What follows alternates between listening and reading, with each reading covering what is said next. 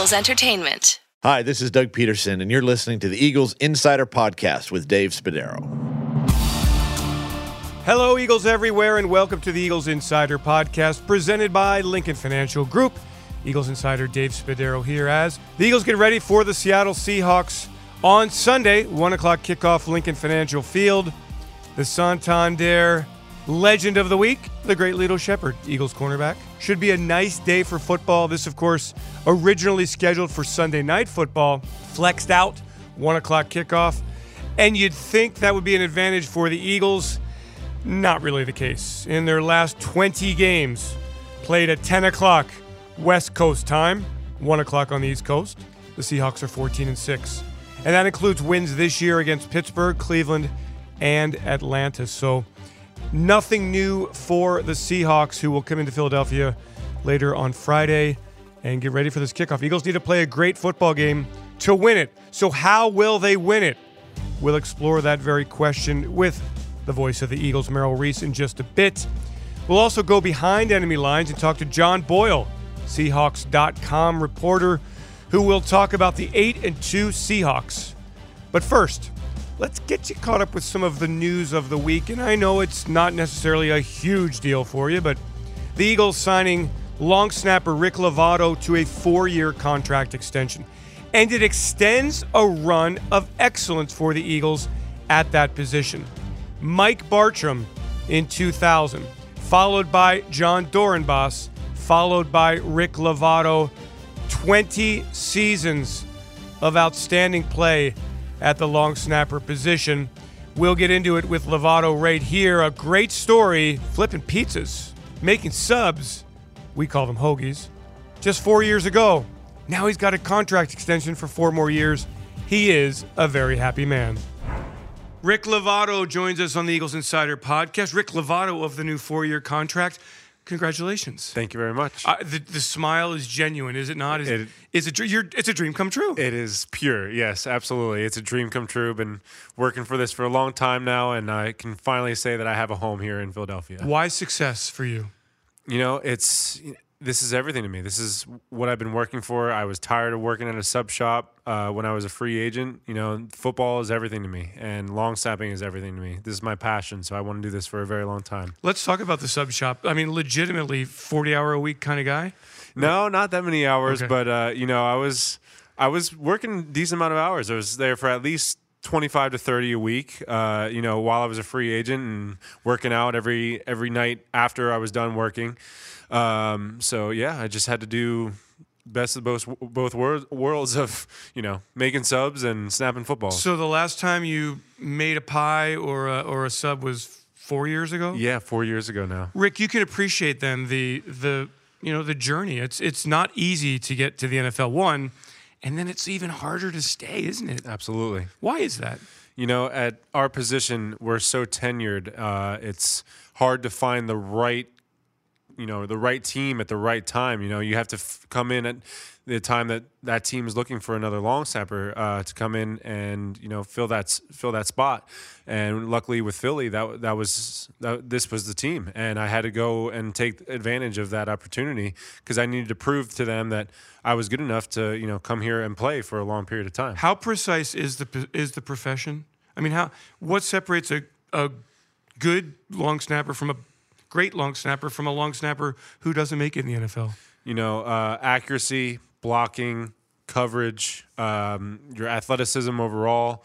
There's those things are huge when it comes to and how you handle pressure as well. If you can play in big games and have clean snaps, those are all factors that come into play when you're talking about long snapping. Which was the most difficult for you to? Which of those components, the long snap, the blocking, running down the field and covering the kick, which of those came last for you?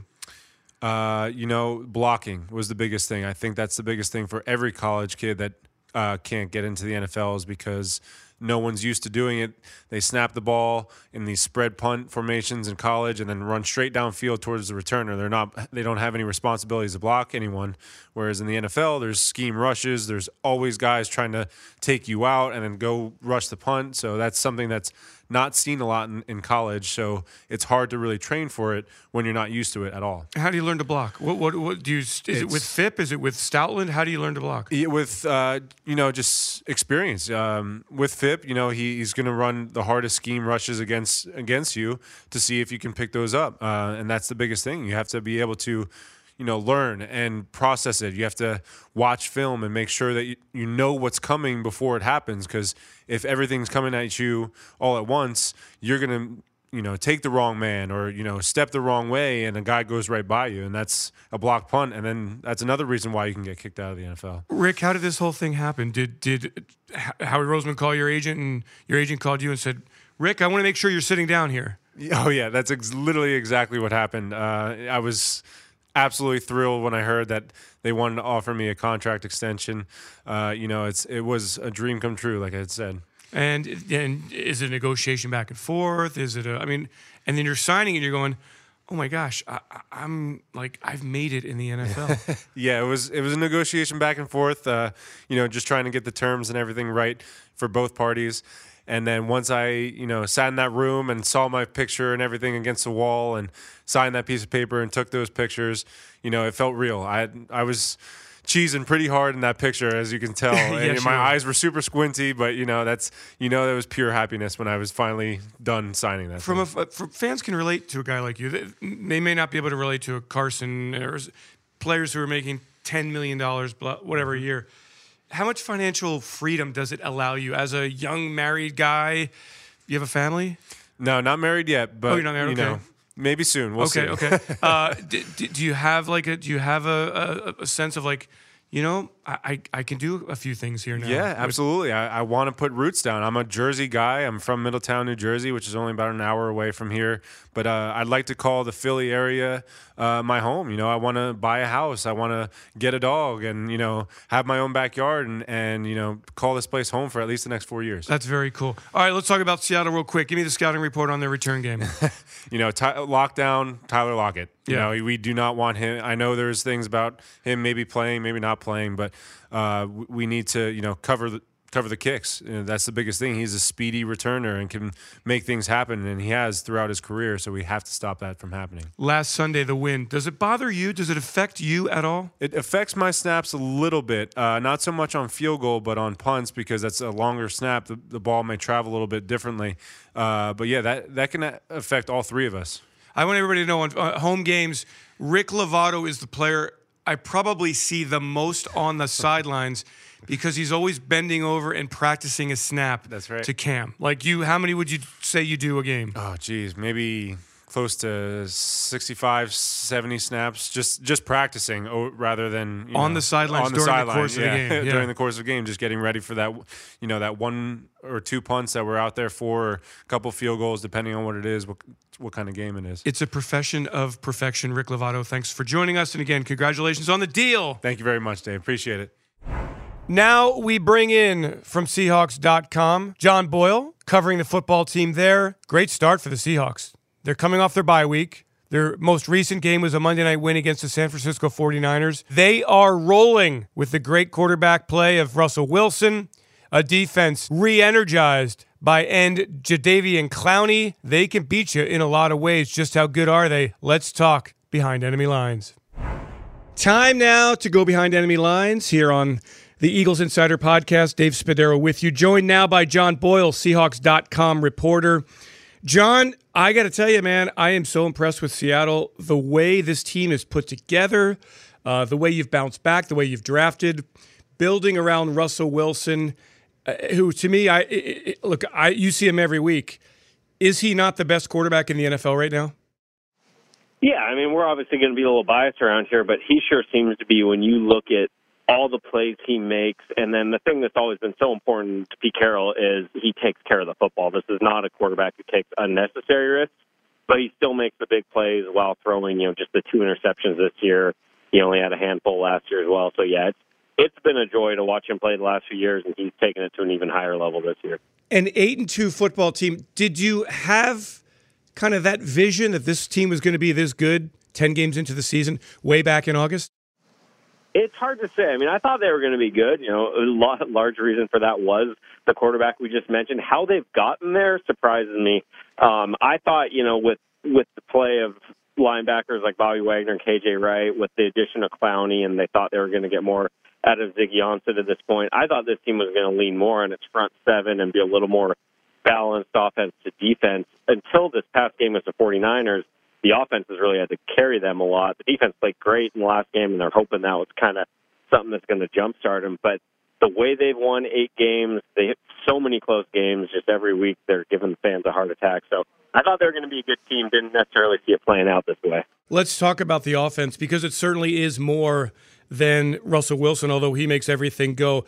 Uh, when I look at the numbers and, and have seen some of the games, and it's always kind of been a, a problem with Seattle running the ball consistently. But this year, Chris Carson averaging 4.3 yards per carry, 853 yards.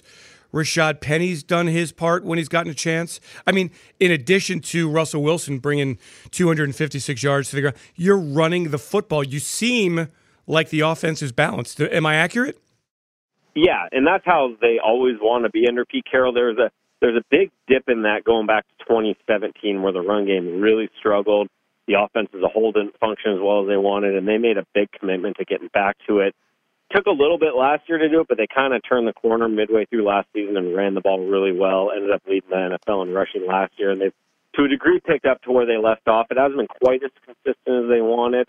Um, there have been some fumble issues in the running game, which has been a big, big focus for Pete Carroll to clean up. But overall, yeah, they're they're always going to come out and try to be balanced. Chris Carson, you know, minus the fumbles, he's having a fantastic season. So they get the get the fumble part cleaned up. They they love what he's given them. John, how's the offensive line performed? Because the Eagles' defensive line is strength of this group. Uh, how do you see that matchup?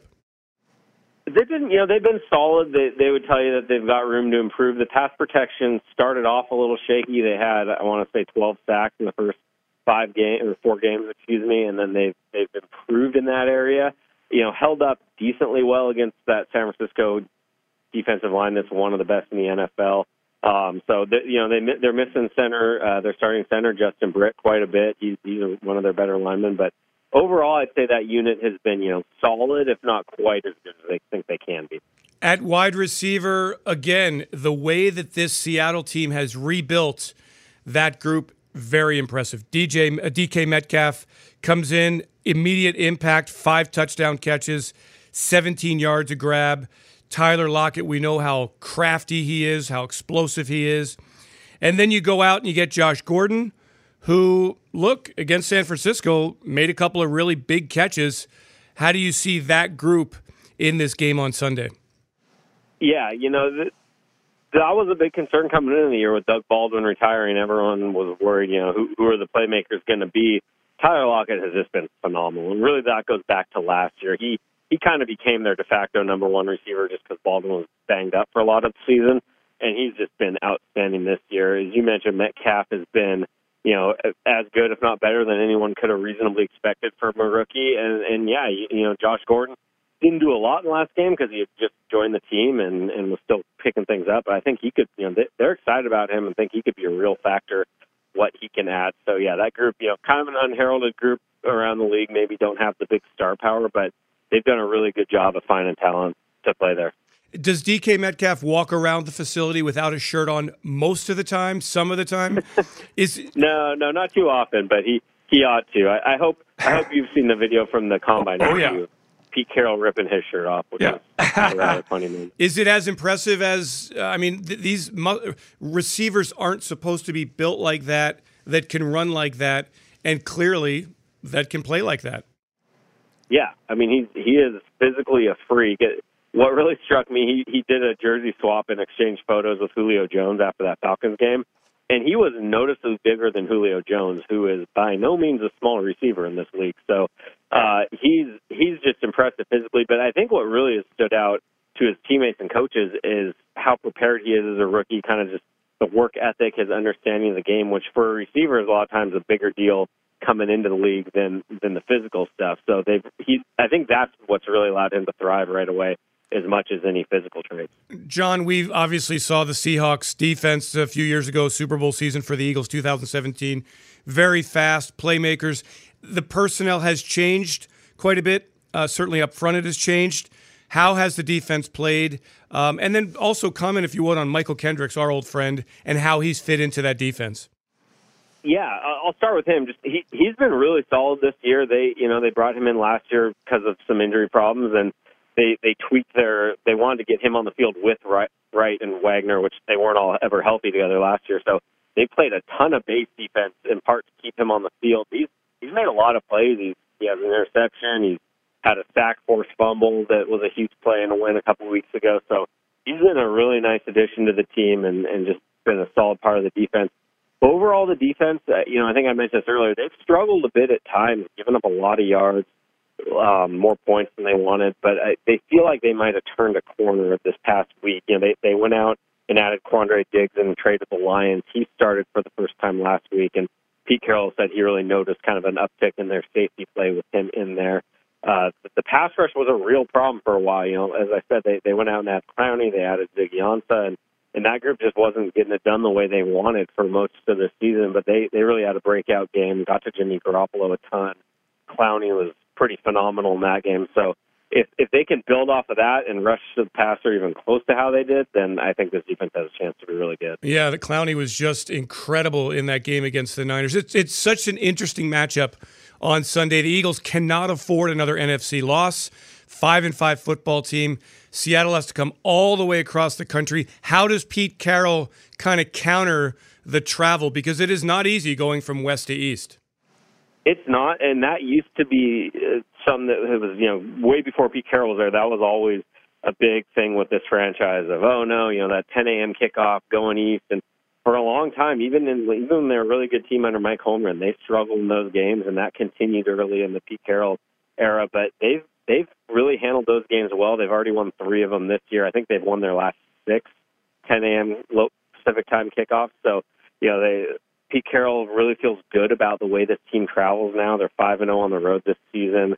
You know, it, when they go east like this, they'll leave Friday, get in late Friday night, so they have the whole day Saturday to kind of adjust and get used to their surroundings and all that. So, you know, it used to be a big issue, and if you if you just said they got flexed out of prime time to 10 a.m. a couple of years ago, I'd have told you it might be a pretty big competitive disadvantage. But now they they feel really comfortable, you know, whenever and wherever they're playing. Seattle Seahawks eight and two, Philadelphia Eagles five and five. The Eagles, of course, still trying to figure this thing out. Been a a crazy year here, John. Lots of injuries. I know you've gone through that before, so. Uh, should be a great one on Sunday. One final question: Has anything worked against Russell Wilson? Uh, you know, it, it's hard to say any one thing that's worked. There's been, you know, he's had a few plays here and there get away. I'd, I'd say, you know, this isn't just on Russell Wilson, but the style of player he is and really the, the offensive line strengths and weaknesses.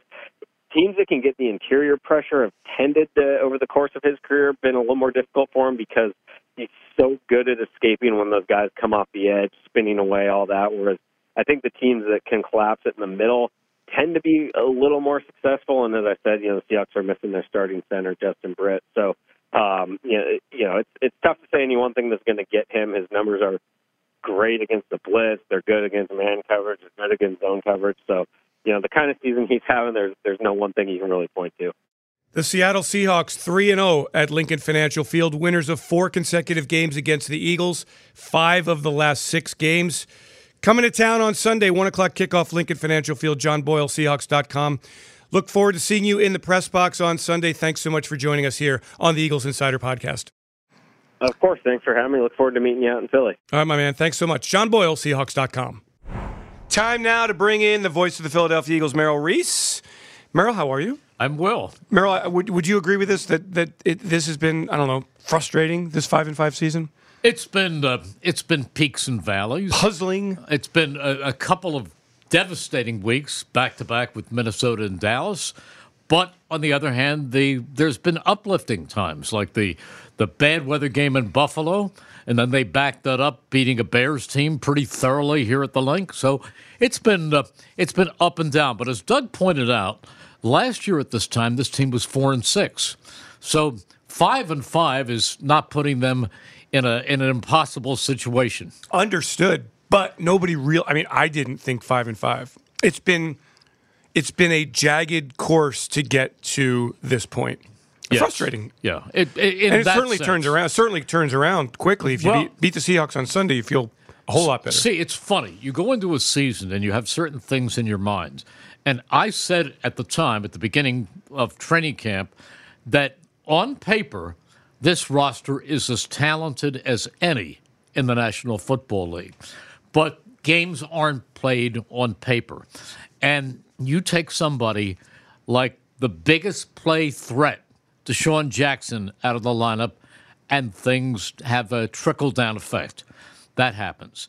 You have injuries. Here's Jordan Howard, who has been a tremendous addition to this football team, and he's been out for the past couple of weeks. Yeah, I mean, so it's it's been tough. So that's all the past. Let's talk about some some things that I know fans, some hot button topics here that I know fans are talking about, and obviously it starts with number eleven, and is he holding on to the football too long? He's he admits that he has at times. Is he trying to do too much? He also admits that he's doing it. Merrill, how does he get back to being the Carson Wentz that we know? Or is it going to be very difficult to do that without a full complement of talented players around him who the Eagles thought would be out there? No, I think he's going to have a game, and, and maybe it's this week where he really carries a team, because the quarterback, unlike any other position, has the has the job in which he can do that. And I think he's going to get hot, and I think he's going to have a big, big game, and you will see the best of Carson Wentz. He is too talented a quarterback not to return to that kind of form. Look, he went to Buffalo and he played the gutsiest game and led them to a win in that game. And I thought he elevated everybody's level in the worst conditions. And then he came back and did what he had to do to beat the Bears. Yes, he did not have his best game. Uh, in, the, in the past game, he, he was not at his best against the Patriots. He had highlights, he had moments, he did some very good things, but he also made some mistakes. He still, other than the one fumble, he did not throw interceptions, and that's a positive. He has not done the late game, lead the team down the field, win the game. How critical is that, do you think, as far as developing a quarterback, building around a quarterback, um, and believing in a quarterback? See, I think it's important, but there it, it's more than the quarterback. It's the team. He threw a pass at the end of this game, late in this game, that could have tied it, and it was a very difficult catch. Uh, there's no doubt about that. But but receivers can come down with balls like that, and you look and you say, "Well, that quarterback led them on another, another amazing win." Uh, there was a, a pass at the end of the Detroit game that could have resulted in a dramatic come from behind Atlanta win. game, same thing. The Atlanta game, the same thing. So it's not Carson Wentz. Carson Wentz is a gutsy, tough quarterback, made of the right stuff. He can come through in the clutch. I have no doubt about that. Merrill, this this offense though has been points challenged for most of the season. So we're going against here a big big time Seattle front, a fast linebacker group, a safety unit that has been upgraded. How are the Eagles scoring points on Sunday? By being at their best in, in every department. I think the biggest challenge will be for the defense because you're playing possibly the MVP quarterback in Russell Wilson. We'll get to that He's, for sure. He's amazing. Yep. But I think the Eagles can move against this team, and I don't think running the football is is a bad idea. I think they can be run against. I, I I've let's have this conversation. I, I get into it all the time with Glenn Mack now on the kickoff show with on radio. I, I'm a I certainly believe you run the football, but I think to score points in this league, you have to have chunk plays. You have to have a big time Well, you have passing to have game. both. And the Eagles have just had trouble getting the ball down the field. Certainly understand why. But looking ahead here to Sunday, how do the Eagles get the ball down the field? Could J.J. Arcega-Whiteside take those two catches from Sunday, one wiped out by penalty, and use that as the kind of the catapult? Maybe. To I, I think he's going to get better. I, I think he's going to become more productive as the season goes on. Maybe Jay Ajayi comes in this week and makes a big difference. I know he hasn't played in a long time, but JJ Ajayi, I mean, Jay Ajayi, you have JJ Arcega-Whiteside, you have Jay Ajayi, but Jay Ajayi is explosive. You know what he can do with the ball under his arm. So I think that uh, that the Eagles have some weapons. Of course, you have the tight ends, and there were a couple of opportunities uh, for Nelson Agholor in the last game where he's in that open field. And if the ball is put there, Carson missed him a couple of times. It's a big play. Yeah, and certainly Nelson epitomizes this offense. At times he makes leaping, spectacular catches. Yeah. And other times he doesn't bring down the, the routine pass. Inconsistency, Merrill, it's really that's that's the whole name of the game in the NFL, isn't it? Sure. And and then maybe maybe you get Alshon Jeffery back. And Alshon Jeffery hasn't played his best football this season, but he is capable of being a big play receiver. Let's talk about Russell Wilson. You mentioned him, virtuoso, improvisational artist has given the Eagles many, many fits. The Seahawks have won four straight games against the Eagles. All how, with Russell Wilson. Yeah, how do you stop Russell Wilson? Or how do you continue? First Russell of all, Wilson? you tackle him when he comes off the bus in the parking lot, which I is Friday. they're coming. They're, they're arriving. oh, Friday. they're coming Friday. They're coming Friday. All right. one o'clock kickoff sh- for sure. Yeah, yeah. Well, I didn't realize they were coming Friday. Yeah, which makes a big difference now. Do you think the, the the old West Coast to East Coast thing with Seattle changed over the years here? And um, yeah, but and they win. They win. they win whatever everywhere. time the game is. Yeah, they they're just a really good football team. So how do you what, what if you're Jim Schwartz? What are you doing? Well, you spy him. That's for sure. You have to spy Russell Wilson. You cannot let him do whatever he wants back there. You've got to tackle really well. I'm my my confidence is heightened by the fact that this secondary is playing so well that Fletcher Cox is back to 100%, that Timmy Jernigan is back in the lineup, and I think there's a very good chance that they'll have their best linebacker, Nigel Bradham, back this week. Merrill, uh, let's do another hot topic here. Uh, hot button topic: wide receiver position. Did you not think coming into the season that this group was as good as you had seen in many, many years? Yes. Then you lose DeSean. Then you lose Alshon. Mack Hollins has not been productive. JJ has not been productive. Nelson has been inconsistent. What's happening here? Well, you know, I, I had a conversation with Jason Avant about that not too long ago. And he talked about the fact that when DeSean is out there, he draws the number one defender. So he's out now, and instead of getting Alshon Jeffery, the number two defender, he now gets the number one defender, and Nelson Agholor gets the number two defender. I mean, there's a whole effect of dominoes falling. So it makes it more difficult for each and every receiver. So it's it's a combination of things. I will say this. They have a very good offensive line. But then that offensive line was hurt last week when Vaitai had to go in for Lane Johnson. You lose an all pro right tackle in Lane Johnson. And I'm not pointing a finger as if to say that Vaitai's not a good player, but he was rushed into the game, and it was a big drop off between what Lane Johnson had been giving them as part of this very cohesive unit, and then Vaitai coming in and trying to do the best he could. Merrill, you sit with Doug Pederson during the week. I, I do as well. You start, and I'll, I'll follow. How would you describe describe how Doug uh, kind of battles these these ups and downs this kind of season?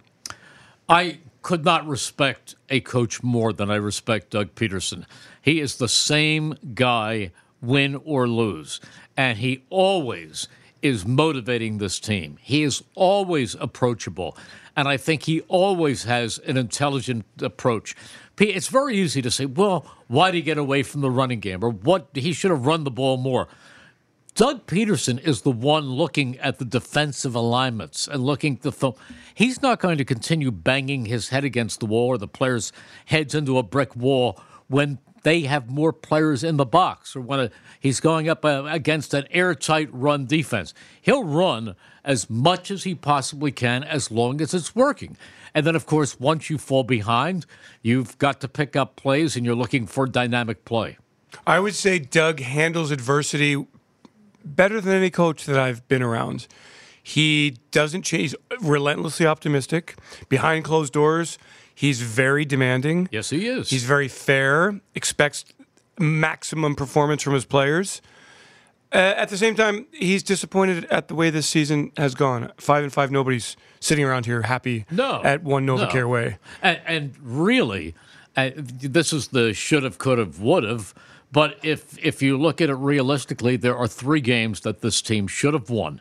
They should have beaten Atlanta. They should have beaten Detroit, and the New England game was theirs to take. I agree. So, gosh, How does this team get that that edge back? Well, they get the edge back. The edge will come if they beat Seattle.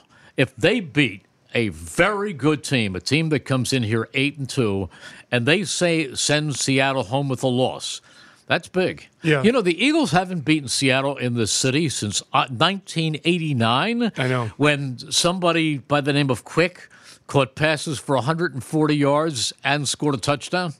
What is it? Why is it? I, I there. Were, uh, th- let's see the game out in the at the Kingdome back in the '90s. I think the Eagles won that in overtime, right? Let me Oh, look at no, you're talking about the game with the the game that was. I think that was in the was that in the 80s? Might have been in the 80s. That was in actually. the 80s. My gosh, I'm aging hmm. myself I, here. I remember that. Yes. In fact, Rich Kotite. Rich Kotite was the Eagles coach because we were in Seattle and I picked up a New York Times and there was an article in the New York Times where Seth Joyner, who was linebacking on that team, Seth Joyner made the statement in the New York Times that Rich Kotite was nothing but a puppet for the owner.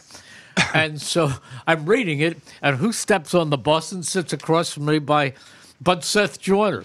And I said to Seth Joyner, Seth, did you see this? And I held up the paper and he said, Yes. And I meant every word. But they they won that game not only in overtime, but they won that game on the very last second of overtime as time expires. And it was a long, frustrating afternoon. And as that Roger Ruzek kick sailed over the crossbar for the first time, I gave it, it's good, and held on to the good for about 20 seconds. That's the first one? That was the first one. The first, it's good. This is this is a big time moment, Merrill. We did not know this. Yes. that was December thirteenth, nineteen ninety two. 92. Ninety two. Wow. And was so Roger that was Ruzek- Kotite. So Roger, how long was the field goal? Do you have any any? Rec- Something, nothing spectacular, something around 45 yards. What moved you to say it's good? Actually, Stan Walters jumped up and stepped on my foot. no, he didn't. no, he no. didn't. No, hey, it was just letting out the frustration and the, the pent up emotion of a long afternoon. Now we know where history is made. That's where it was made. Merrill, but there's also been look at all these, these other crazy games against the Seahawks. So for uh, obviously in 2017, Do you know who the Seahawks quarterback was in uh, David game? Craig, no, I don't think so. I think it was Rick Mirer. The Notre Dame product. But you might be right. I- you, it was you David could be Craig. right. But there, but the last four losses, December in 2011 in Seattle, 31-14. In Philadelphia in two, in 2014, I remember this game. The Eagles in this game, 2014, lost 24-14. Great first half. Defense got after Yep. Russell Wilson, and you just can't keep that guy down. And then Richard Sherman, Michael Bennett, that defense terrific. 2015, 45-17. Oh wait, I'm looking at the wrong schedule. uh, yeah, no, no. 2014, yeah, it lost. Uh, 2016 lost 26-15, and then of course in Was, 2000, was that here? that was in Seattle. Okay, which was the last one? The last here? one here was 24-14, 2014. That was the uh, Chip Kelly team. They started really well, and then I just I remember watching Seattle sideline going, "That's a, that's the way you want your sideline." They were so together. They were so emotional. They had just come off winning the Super Bowl. They went back to the Super Bowl that year. They lost to New England at the goal line. That's what I remember about that is they brought a visitor up to the broadcast booth to say hello. Uh, and I stopped out of the booth for 90 seconds uh, dur- on a commercial break before the game began. And I looked, and it was Rory McIlroy and Justin Verlander. Which is like your complete. Uh, yeah, I didn't even know who Justin Verlander is, but it was Rory McIlroy. and I was like, oh, you want to see the picture? I still have it. I'm sure I do. Is the be- most beaming Merrill Reese smile you, could possibly have, Rory other than when the Eagles won the Super Super Bowl. Well, Merrill, how did the Eagles win this game? Let's let's let's wrap it up right here. Give me a blueprint to victory. blueprint to victory. They run the football with success. Carson Wentz has his sharpest game. They come up with a big play here and there. They take a lead, and the defense plays the way it did last week, plus contains Russell Wilson with a spy. They have to do that. Brady doesn't move, but Russell Wilson moves. If they can contain Russell Wilson, they can beat the Seahawks. Merrill Reese, thanks for joining us. My pleasure. Have a great broadcast on Sunday. That will do it for this Eagles Insider podcast. Make sure you're with us on Sunday. We've got you covered from start to finish as the Eagles take on the Seahawks starting at 12:30 with the kickoff show presented by Axalta. We've got you covered during the game and then post game, the post game show presented by Rico. Also, shortly after the game, we'll have the instant reaction from the locker room. Our Eagles Insider podcast continues. This is a crucial game. The Eagles already have four losses in the conference. They really can't afford another one. Thanks so much to Peter Kelly and to Trevor Hayes for putting it all together. We thank you for joining us each and every week and make sure you rate us. Make sure that you subscribe. Make sure you provide feedback. We love to read it. We love to hear from you as we expand our Eagles Insider podcast presentations. I'm Insider Dave Spadaro. Thanks, everyone. Have yourselves a great Eagles day and fly, Eagles, fly. E A T L E S Eagles!